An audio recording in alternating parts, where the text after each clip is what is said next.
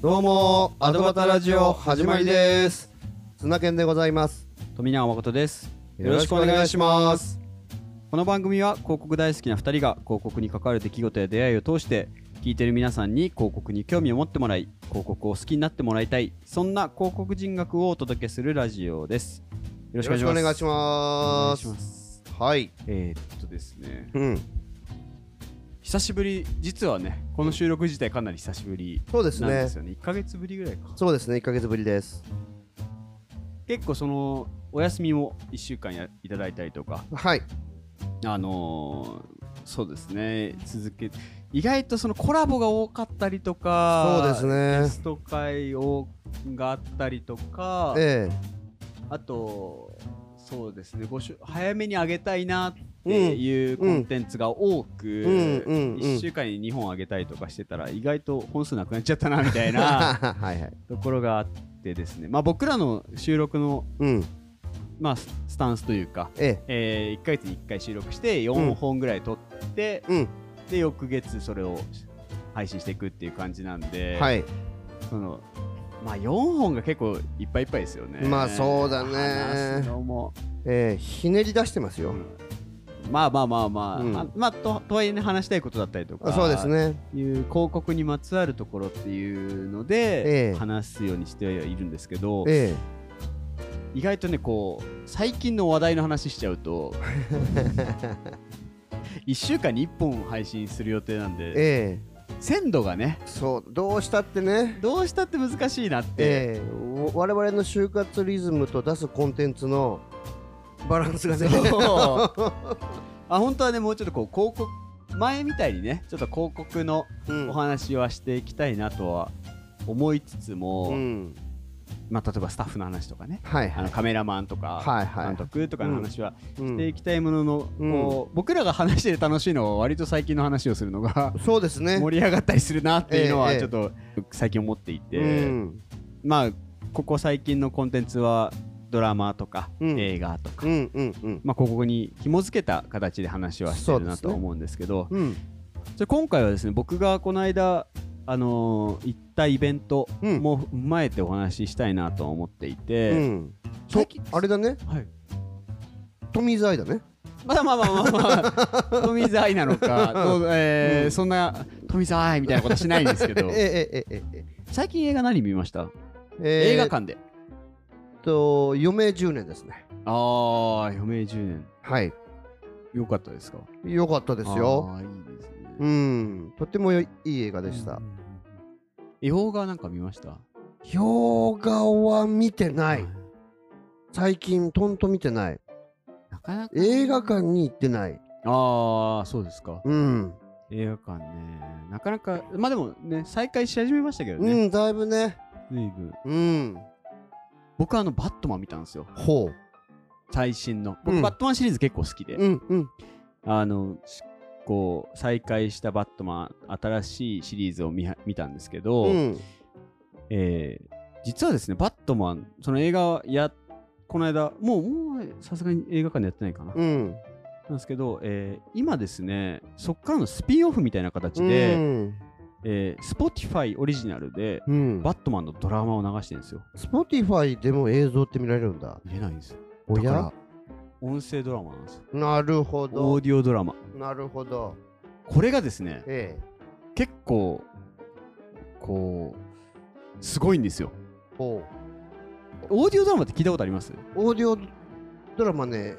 実はね、僕の友人がやっていて、はいはいはい。えっ、と、TBS の半沢直樹って実はやってたんですよ。それ、ちょっと友達がやってて。それって、えードラマのものをそのままオーいデえ、えーやっぱり元からサイドストーリーでィオ。うす。んうんうんのやつやってますね。いや僕も今回、そえのえバットマンの、えースピンオフという形で Spotify オリジナルで、え今やってるのがですね、ええバットマン葬られた真実っえ。はい。ていうシリーズを、えーこれ日本放送が制作して、ほう。まあ、ただずあの世界9カ国で、うんえー各国ごとに言葉を変えてやってるんですけど、うんうんやっていて、うんえー、っとですねすごいなと思ったんですよオーディオドラマ。うん。なんならこれいやその普通にね会話劇だったら、うん想像できるんですけど、うん効果音とか、うんうんうんまあ本当単純に映像がないだけうんでやってるこのクオリティすごいなと思ったんですようんうんうんで僕自身それ今この収録段階だとうん8話までそのバットマンホームラン打た真実でやってるんですけど第あ全10話かうんの話ではあるんですけど、うんまあ、今34話ぐらい見てて、うんあのまあもちろんバッ日本語吹き替えなんで大谷亮平さんまあ大谷亮平さんはいとな中島中島美嘉さんが、えー声優さんとしてやってらっしゃるんですけうど、んそのなんかなんていうんですかねこうイメージすするうんのって人それぞれじゃないですか、うんそうですこのね会話劇とかシチュエーションとか、うんそれを委ねててもうん成立するっていうこのオーディオドラマの可能性はすごいなと思っててあーなるほどうんで僕もそれをまずこの「バットマンのホームランって真実」知ったのも、うんあの渋谷でうんイベントをやってたんですよ、うんうんうんうんうんでそこに行って、うんえーまあ、トレーラーみたいなのを聞かせてもらうんですけど、うんあのまあ、もちろんすごいかっこいいそのイベントスペースだったし、うんうんで2階に上がると、まあ、うんそのなんか定期的に会あの上映時間があって、うんうんうん10分ぐらいの上映時間なんですけど、うんこの時間に区切られてやってたんですけどそのタイミングで僕ちょうど行って、うんえートレーラーを聞きながら、うん椅子に座らされるんですよ。ほうほうほう音に合わせてほ椅子が動うく。ほうガランみたいな 3D ああそうまあまああどどうなんですかね、えっと目がない目視覚がないからないか 4DX まあまあそういうことですうよね。ん 4D ですよね。うん 4DX の、えー音声版そうだねうんで音音声に合わせて、うんガタンってたら椅子もすごうんい動くし、うんあとライティング光も、うんまあ、もちろんこう目をつぶって聞くんですよ割と、うんやっぱオーディオドラマだからイメージしやすいように、うんその時にこう少しこうあの光によって赤くかったりとか青だったりとかで、うんまあおびっくりするような時とかは赤くしたりとかすることうで、んこれはなんか本当に想像するっていうことを補助するうーんなるほどうん目目じゃなくて、うん他の五感でうん補助しているっていうところはすごい面白いなと思ったんうですよ。んうんでまあ内容も、まあ、バットマンそのアクションじゃなくて割とあのミステリーうんっていうところの内容だったので、うんすごいぜひあの聞いて見てもらいたいなと思いますね。はいいやオーディオドラマってすごいですよね。そうだよねオーディオドラマ最近流行ってるね結構いろんなスピンアウトみたいな感じで各やっぱあのーラジオ局がやっぱりそういうことにも取り組んでいるみたいだねうー。うんんあの僕がその、うん TBS ラジオさんのやつ見たのはもう2年ぐらい前だったけど、はいはい。まあ当時やってた時、うんうんなんか、その時ので、僕も、あの、視聴会うんうん出してもらって、へえう。ん。で、その時に、えっ、と、なんか抽選、え違う、たまたまややるから来ればって言われて行ったんだ。はい。で、じゅその時、15人ぐらいかな。うんのにたまたま選ばれ、たまたま行って、こういう四角いところに、ああ、はい。ですそのね。 TBS の局長さんとかその作った編成の人とかって、なんかトークセッションみたいなのがあるのをうん見に行ったんだけど、その時にねあなるほどなと思ってその時に俺の席の隣にいた人があの目の不自由な人うんうんあのダイヤなんたかログなんちゃらってあったねダイヤログなんちゃらこう目と目でこうさ触りながらこう行くみたいな、はい。あれの案内する人おーだか、ら目盲目の方で見えででえっ、とリオの時のハングオーバーのあれの時に、はいはあのー杖ついて歩いてた人がうん僕の席の隣だったの、い。へえ。でその時に言って面白かったあのその方のお話もたまたま僕はあ聞聞けてたかまあら、まあそうですね。そうう。そうだだから変な話だけど健常者とその障害者の方もやっぱり感じ方がやっぱ違ううんらしいから、要は今トミーが言っていた想像を補助するっていうことが、見える状態の補助と、うんうん見えない状態の補助っていうのはまたまた別のレイヤーになってくるわけだよ。うんうんっていうそうさっきねそうトミーが言っててあなかなかいいフレーズそう想像に対する補助というか、そういうのでもそうあの僕はちょっと先に見させてもらってでで一回なんかそういうの行かせてもらってから、うんまあ全部一応全話聞いてからもうそこから先にこう摂取するタイミングがなかったんで、久々にうんトミーからそのうん本当だよねそうオーディオドラマ聞かせてもらってああそうなんだなって思った面白いですよね面白いよなんねか本当でもこれオーディオ音だから、うんえっ、と制作費かかってないかって絶対そんなことなくて、ないよねうんこれ本当にと映像撮ってないのかなって思うぐらいうん鮮明なんですよね、うん音のこうつながりというか、うんガシャーンとかもそうだうし、んなんならこれ映像撮っとけばねうん映像分も楽しめるし音声でも楽しめるのになとか思いながらも、うんこれもうそうどうやってやってんのかなってうん、だからそうするとやっぱりあのオーディオドラマっていうところのくくりでいくとやっぱりラジオ版ラジオの曲はやっぱりノウハウがあるからねう、んやっぱりで僕はあのそういうラジオの世界っていうのは全然知らないけど、はいお僕の好きな映画で「ラジオの時間」っていうああはい三谷幸喜さんの僕も大好き映画があってそこで西村さん西村正彦さんっていう人が出てるんだけど、ラジオには無限の可能性があるっていうセリフがあるんだよ、そこでででその時にこうす主婦のねうんうん鈴木京香さんがいらっしゃるんだけど、その時に何を言ってるんですかみたいないいかいってここは宇宙ですって言ったら宇宙なんだとっっていうセリフがあるわけですよだけど宇宙を想像させる音であるとかそういうのはうちのいる局員が技術屋がうん宇宙っぽい音楽を、要はさっき言ってた想像を補助させるもものがあることによって宇宙なんだっっていう僕すごいセリいすごい好きなセリフがあるんだけど可能性は無限にあるっていう。そうですよ、んいやすごい感じたんだよな、うんそう映像映像まあねあの共通のことを見せれるじゃないですか映像だったらそうだね。うん。でも音声だけだと、うん。いろんな人うんによっていろんな捉え方があるから、うんうんみんな経験違うからね。そうん。例えばここは山ですって、うん。うん。あ言ってもうん人それぞれ思い描く山が違そうだねったりする、そうだねいやでもこれは一個今映像の技術が発達していく中で、うんうんまた一個違う入り口の表現の仕方だなっていうふうに思いますよね。だそうするとやっぱりその脚本を書く人のセンスっていうのものすごい試されるそうそうそううん、だから今言ってたそのここは山ですここは小高い山ですでもう素直にここはもうヒマラヤですって言っちゃうのか、うんうんそれによって全然変わってくるしそでここはあなたが幼少時代に、えー、行ったおじいちゃんの実家のようなの庭ですって言わ言われたらまあ、それぞれまた違いますあから、ね、るあるし都会に住んでる人はそうなるし、うでここは田舎です牧歌的な何やかとかねだからそこにこう注釈するものによって頭の中に広がる世界は変わってくるっていあそうう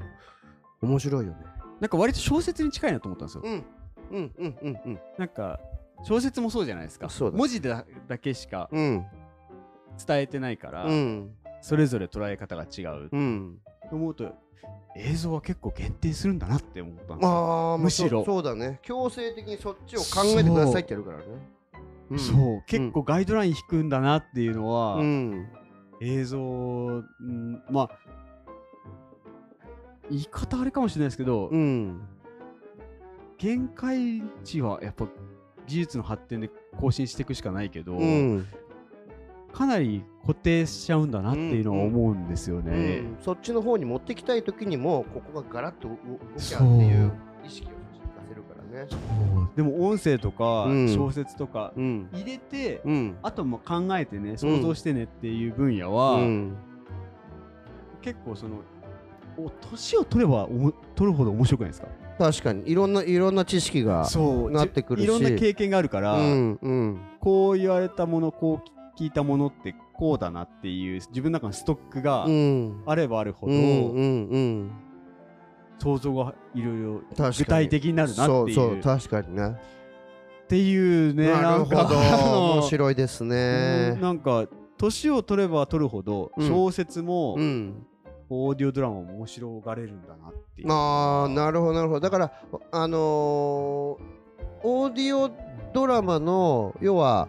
えーフィットする年代で考えるとそれはもちろん若い子も楽しめる子はいるかもしれないけど、うんでも経験則を積み重ねた人なほど要は面白さ深さ、うんそういうものがバッサーっとくる可能性は高いということね高いと思いますなるほどね僕はなるほどなるほど。うんうん知高いと思識う経験度のた高さでより面白がれるメディアであるとうんう。んうん、面白い。一応このバットマンも、うん。あの最初に触れ込みとして暗いところで聞いてくださいって書い書かれてるんですああーよなるほどなるほど。うん暗いところで、うんまあ、目をつぶってかどうかわかんないですけど、うん暗いところで視聴しあの聴取してくださいってう。いうん書き方をされてて確かに内容も暗い方が合う,、合うんですよ、なるほど。うんまあ明るいところで聞いてもうんそんな怖くない、うんうんうんまあ、そこだけの補助はあるけど、うん。他の部分はもう任せてくださないるほど。すすまずはまあそこのガイドというかね、そこはあるけどね。環境はこういうところがいいですよっていうのはあるんで、適切な。なるほどね。いや面白いですオねーデ。ィオドラマ結構面白いですよなるほど。え素晴らしいですね。やっぱ年重ねれば重ねるほど、うん。自分の中でうのん。引き出しがあるんで、うん。想像しやすいっていう確かに。まあそうですね。なのであのちょっと最後の最後にはいなっちゃい、ちょっと僕がちょっと思ったことをはい言っちゃいますけども、まあラジオの時間に戻りますけどね。あのそのラジオの、えー時間の時に花火が上がるシーンがあるんですよ。あーはいはいはいはいあるんですよ。うでその時に、あその時に警備員のおじさんが昔温厚マンだったんだけりますねど、うんうん退職してじ警備員やってると。で話がどんどんどんどん変わってきちゃっては花火なんて上がらないのに花火が上がるっていうシーンが出てくるんですね。でその時に「あ花火だ!」なんて言ってるその温厚マンのおじさんをパンって入れてですねどうやってやるんだと思ったらピューってやってですね自分の頭を叩いてこうやってやったんでしょうそうするとパーンって聞こえるっていうですねあったいやいいですよねね、そうだってさ普通にあのもうブースにもう閉じ込められちゃってるからあのこう SE がないわけです、うんサウンドエフェクトは自分たちで作んなきゃいけなかったんだっていうことをおおおひょいさんが言うわけこれぐらいで負けないよ僕たちはっていうシーンがある、うん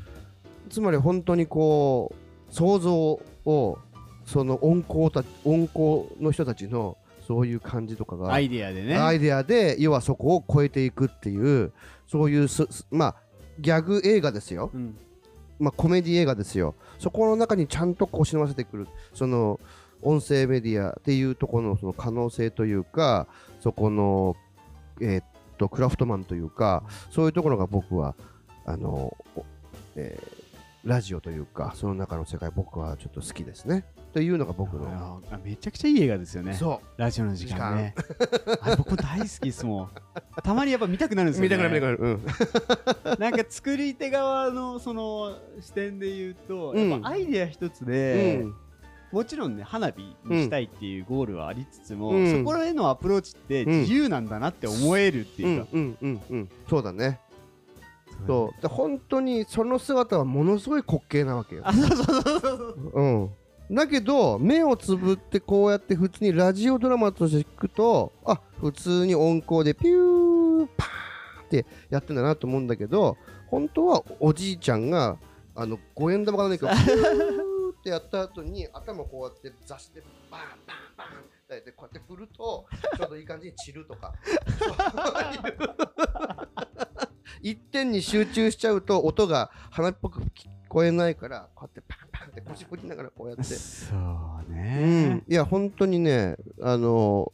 ちょっとまた話がちょっと変わっちゃったけどいや俺的にはわかごるめんね、いやいやこれは本当僕もそう思います、うん、いや本当にあの素敵なだなっていう感じを僕は感じましたね、なんかやっぱこう今映像が割とみんなうん身近になってるじゃないですか、うん映画もそうだし、うん見れちゃうしけど、うんすうぐんうん見たいと思ったら見れちゃう、うんないなっていく中で、うんまあぜひオーディオとかね、うんオーディオドラマとか、うんちょっと新しいメディアに触れる機会っていうのもうんぜひ皆さん積極的になんか作ってほしいなっていうふうに思う、そうですねぜひあのーそういうふうに、あのーオーディオドラマでその何ドアのカチャって音とか、なんかそういうのもあるしでもうちょっとこうそぎ落としていくとですけどまあそれは仕草であったとかまたちょっとそれは視覚的なことになっちゃうけど、これってね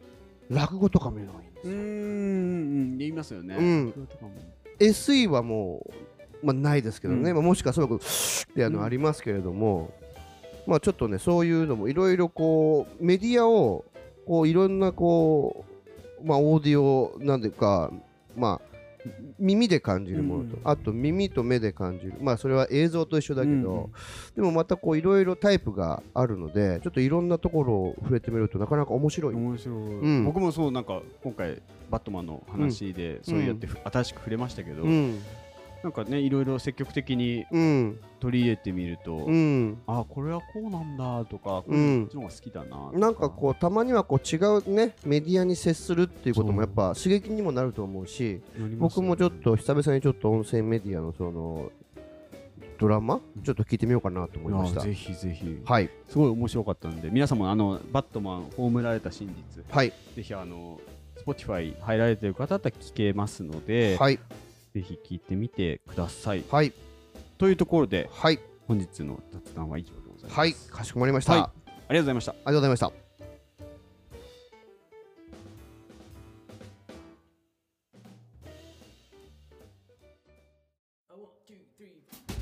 いつも聞いてくださってありがとうございます。アドバタラジオは Apple Podcast と Spotify などで配信してます。Apple Podcast では評価やレビューを、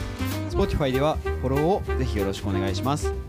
良かったエピソードは SNS でシェアしていただくととっても嬉しいです。また、アドバタラジオからのお知らせは Twitter で行っております。2人の収録の様子や視聴者参加型の企画、ご意見ご要望の募集も随時発信しておりますので、ぜひこの機会にアドバタラジオの Twitter アカウントをフォローしてください。一緒に楽しいラジオにしていきましょうよろしくお願いしますす